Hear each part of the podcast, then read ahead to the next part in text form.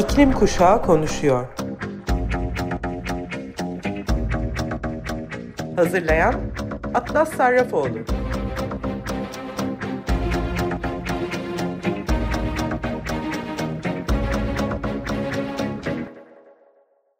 İklim Kuşağı Konuşuyor programına hepiniz hoş geldiniz Sayın Açık Radyo dinleyicileri. Ben Atlas Sarrafoğlu. Programı hazırlıyor ve sunuyorum.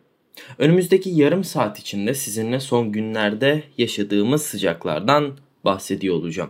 Biraz da müzik var programımın sonunda. İsterseniz hemen başlayalım. İlk haberimiz sıcaklıkların Marmara, Ege ve Akdeniz'de mevsim normallerinin 5 ila 10 derece, diğer bölgelerde 2 ila 6 derece üzerine çıkmasıyla kronik rahatsızlıkları olanlar sıcak çarpması için yüksek risk grubunda bulunuyor. Bu gruptakilerin sıcaklığın arttığı saatlerde dışarıya çıkmaması yönünde uyarılar yapılıyor. Dante'nin İlahi Komedya eserinin Cehennem kitabından esinlenerek Cerberus adı verilen sıcak dalgası İtalya başta olmak üzere Avrupa'da da yaşamı güçleştiriyor. Uzmanlar Temmuz 2023'ün son e, son 120 bin yılın en sıcak ayı olabileceğini kaydediyor. Son 120 bin yıl.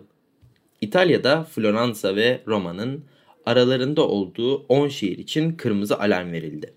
Ülkede sıcaklığın 48.8 dereceye ulaşabileceği tahmin ediliyor. Türkiye'de de Meteoroloji Kurumu 12-18 Temmuz haftası için güney ve batı kesimlerde mevsim normallerinin 5 ila 10 derece, diğer bölgelerde 2 ila 6 derece üzerinde seyredeceği tahmin ediliyor uyarısını yaptı. Leipzig Üniversitesi'nden Karsten Haustin'a göre bu ay tarihin en sıcak ayı olarak kayıtlara geçebilir. Tarihin en sıcak ayından kastımız son 120 bin yılın en sıcak ayı ama. Önümüzdeki birkaç günde Güney yarımkürede sıcaklıklar biraz düşecek fakat Temmuz ve Ağustos'ta El Niño'nun gücü artmasıyla birlikte daha sıcak günler görmemiz yüksek ihtimal.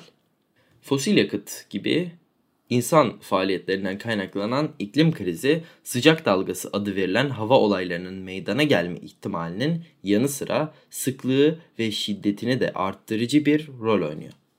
Dünyanın birçok yerinde meydana gelen sıcak dalgaları her yıl binlerce insanın ölümüne yol açıyor. Yüksek sıcaklıklara katlanmak insanların doğrudan ölümüne sebep olabileceği gibi günlük hayatı ve çalışmayı çok daha zorlaştıran bir etkiye de sahip.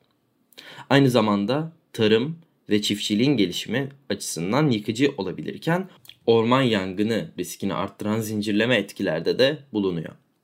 Yine de iyi haberlerden söz etmek mümkün. Hazırlıklı olmak ölüm sayısını kayda değer ölçüde azaltıyor. Bu hazırlıklar kentsel ortamlarda mekanların soğutulması, vardiyaların değiştirilmesi veya çalışma saatlerinin azaltılmasını kapsayabiliyor. Bilim insanlarına göre gelişmekte olan ülkeler, kapsamlı ısı planlara uygulama olasılığı en düşük olan ülkeler, küresel ısınmayı kontrol altına alma çabaları devam ederken yaşanacak olan aşırı hava olaylarının zararlarını sınırlamak için hala atılabilecek adımların olması umut verici. Bristol Üniversitesi'nden atmosfer bilimci Dan Mitchell, hazırlıklı olmak hayat kurtarır diyor. Dünyadaki en beklenmedik sıcak dalgalarından bazılarının on binlerce insanda ısıya bağlı ölümlere yol açtığına şahit olduk. Bu çalışmada bu tür rekor kıran olayların her yerde meydana gelebileceğini görmüş oluyoruz aslında. Dünyanın dört bir yanındaki hükümetlerin hazırlıklı olması gerekiyor. Yeşil Gazete'nin aşırı sıcaklar iklim kriziyle mi ilgili adlı makalesinden aldığım bölüm şöyle diyor. Avrupa Temmuz ayının ikinci haftasından bu yana aşırı sıcak dalgasının etkisinde. Özellikle İspanya, Portekiz, Fransa gibi Akdeniz ülkelerinde 40 hatta 45 dereceyi geçen sıcaklıklara neden olan bu sıcak dalgası şimdiden yüzlerce ölüme ve büyük orman yangınlarına sebep oldu. İnsan faaliyetleri sonucu yaşanan küresel ısınma doğanın döngülerini pek çok yönden etkiliyor. İklim bilimi ve meteoroloji uzmanları her yıl iklim krizinin aşırı hava olaylarının sıklığını ve şiddetini arttıracağı konusunda uyarılarda bulunuyor. İngiltere Ulusal Hava Dairesi Met Office şu an Avrupa'da görülen aşırı sıcaklar iklim değişikliği kaynaklı mı sorusuna şu yanıtı veriyor. Küresel hava düzenlerindeki değişiklikler nedeniyle doğal iklim değişikliği içinde aşırı ısı olayları meydana gelir. Bununla birlikte bu olayların son 10 yıllardaki sıklığı, süresi ve yoğunluğundaki artış gezegenin gözlemlenen ısınmasıyla açık bir şekilde bağlantılıdır ve insan faaliyetlerine atfedilebilir. İngiltere'de 40 derece sıcaklıkta bir gün görme ihtimali mevcut iklimde insan etkisinden etkilenmeyen doğal bir iklime göre 10 kat daha fazla. Belirli bir yılda Birleşik Krallık'ta herhangi bir yerde sıcaklığın 40 dereceyi aşma olasılığı da hızla artıyor.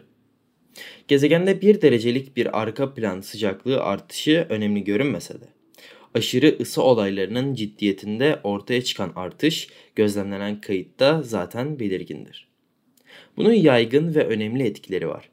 Dünya Meteoroloji Örgütü belirli bir günün, haftanın, ayın veya yılın ortalamadan daha mı sıcak yoksa daha mı yağışlı olduğunu değerlendirmek için iklimsel standart normaller olarak bilinen 30 yıllık bir temel kullanır.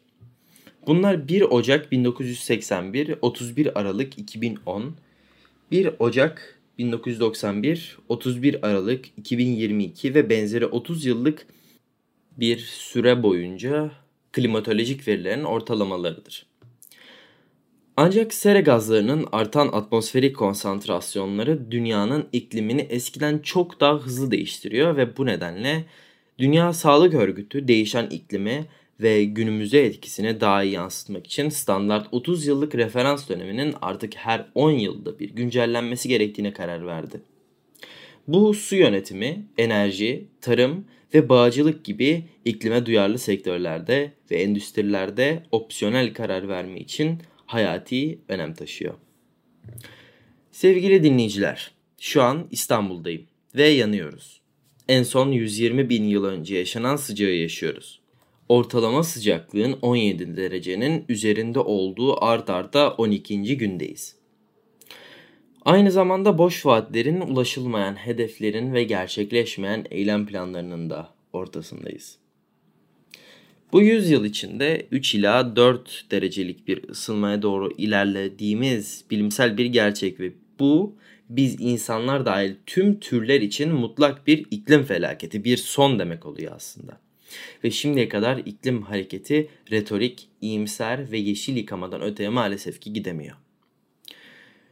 Gerçek iklim hareketini ülkemizde göremiyoruz. Kanada'da yangınlar giderek artıyor. Ülkemizde Ege'de orman yangınları başladı. 6 Temmuz'da İspanya, Zaragoza'da e, 9 Temmuz'da Hindistan, Punjab'da, Himachal Pradesh'te, e, Amerika New York'ta, 10 Temmuz'da Japonya Kyushu'da, e, 11 Temmuz'da Amerika Vermont'ta, 12 Temmuz'da Meksika San Jose'de, Yaşanan e, seller yüzlerce canı alıp götürüyor. Türkiye'nin de birçok bölgesinde etkili olan bu sağanak e, sonucu Düzce, Ordu, Bingöl ve Ağrı'da da sel felaketleri yaşandı maalesef.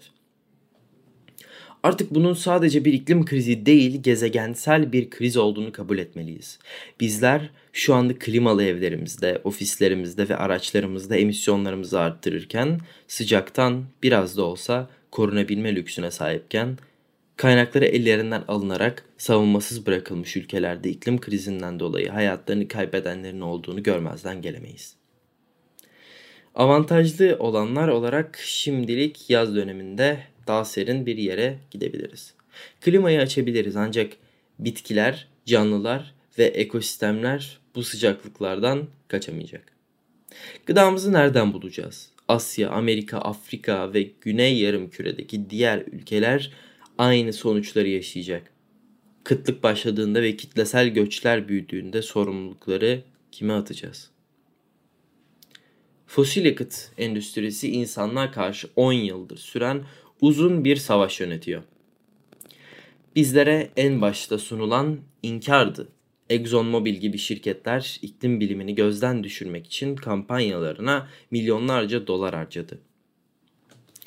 Daha sonra kriz yerine iklim değişikliği bir gecikmeyi teşvik eden terimler kullanarak 2000'lerin başında e, büyük tütün endüstrilerinden esinlenerek konuyu saptırmayı seçenler sorumluluğu şirketlerden alarak bireylerin üzerine yıktılar. Karbon ayak izi hesaplayıcısını yaratan BP'di. Ne kadar süre duş yaptığınız, hangi ampulleri kullandığınız, kişisel sorumluluk ve suçluluk söylemini körükleyen fosil yakıt endüstrisinin üzerinden sorumluluğu alıp bize çeviren BP'di. Beni asıl korkutan politika yapıcıların, iş liderlerinin ve medya patronlarının gizli anlaşmaları. Seçimlerde bizden iklim değişikliğini reddeden bir partiyle tecrübeli bir erteleyici arasında seçim yapmamız isteniyor. Glasgow'da yapılan COP26 1,5 derecelik devrilme noktasından kaçınmak için önümüzdeki 10 yıl içinde küresel emisyonların 50 derece oranında azaltmamız gerektiğine karar verdi. Şimdi mevcut taahhütlere göre, eylemlere değil taahhütlere göre bir derecelik bir düşüş için doğru yoldayız. Gerçeklerle aramızda bulunan %49 derecelik bir çabalamak yetmeyecek. Hırslı aksiyonlar gerekli. Geçen yıl Deloitte tarafından yapılan bir araştırma iş dünyası liderleri arasında sürdürülebilirlik konusunda harekete geçmenin bir numaralı faydasının aslında iklim krizini çözmek değil kamuoyu algısını çözmek olduğunu ortaya koydu.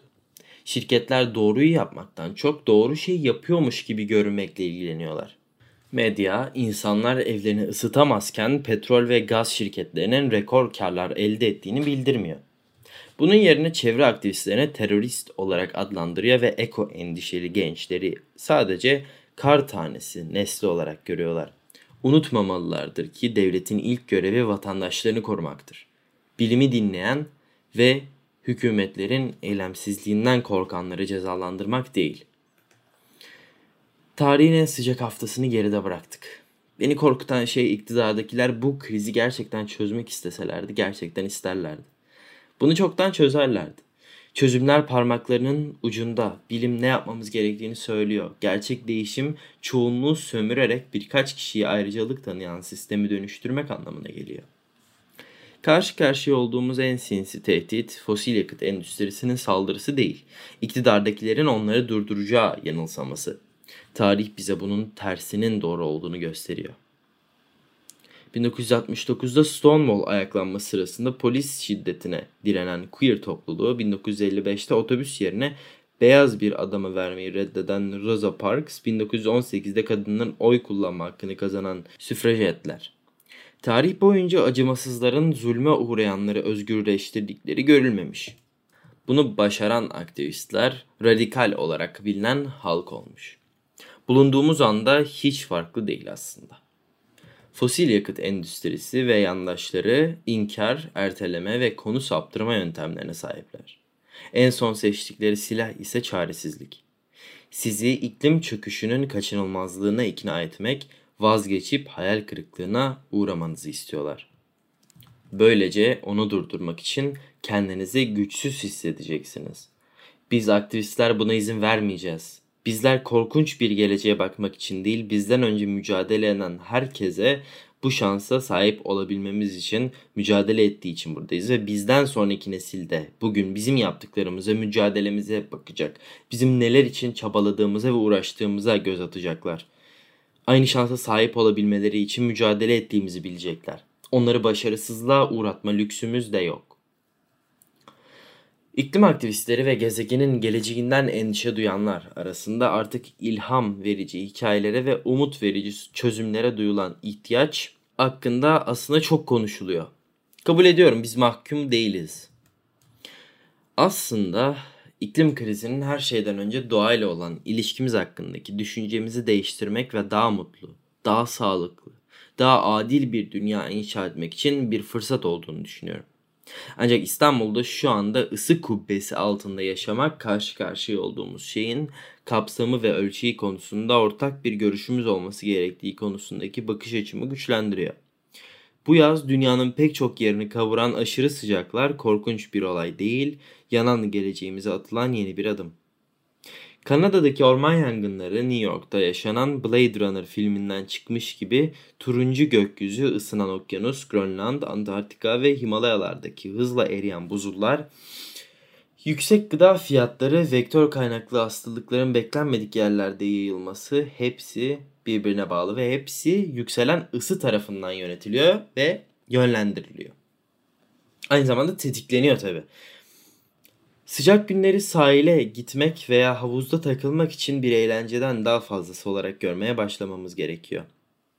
Aşırı ısı gezegen kaosunun motorudur. Tehlikemize raz tehlikemize razı geliyoruz ve bunu görmezden geliyoruz.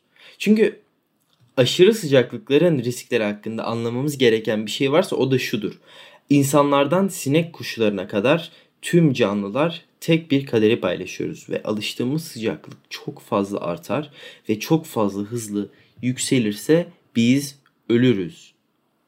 Peki tüm bunlar iklim acil durumu ilan ederek bilimin söylediklerine göre hareket etmemiz gerektirmiyorsa daha fazla ne olması gerekiyor gerçekten bilmiyorum.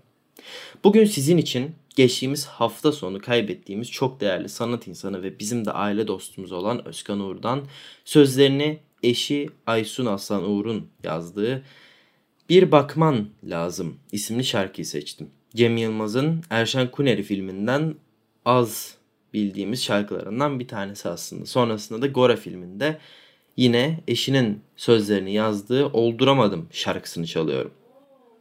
Haftaya tekrar İklim Kuşağı Konuşuyor programında görüşene dek kendinize, gezegenimize ve sevdiklerinize çok iyi bakın. Görüşmek üzere.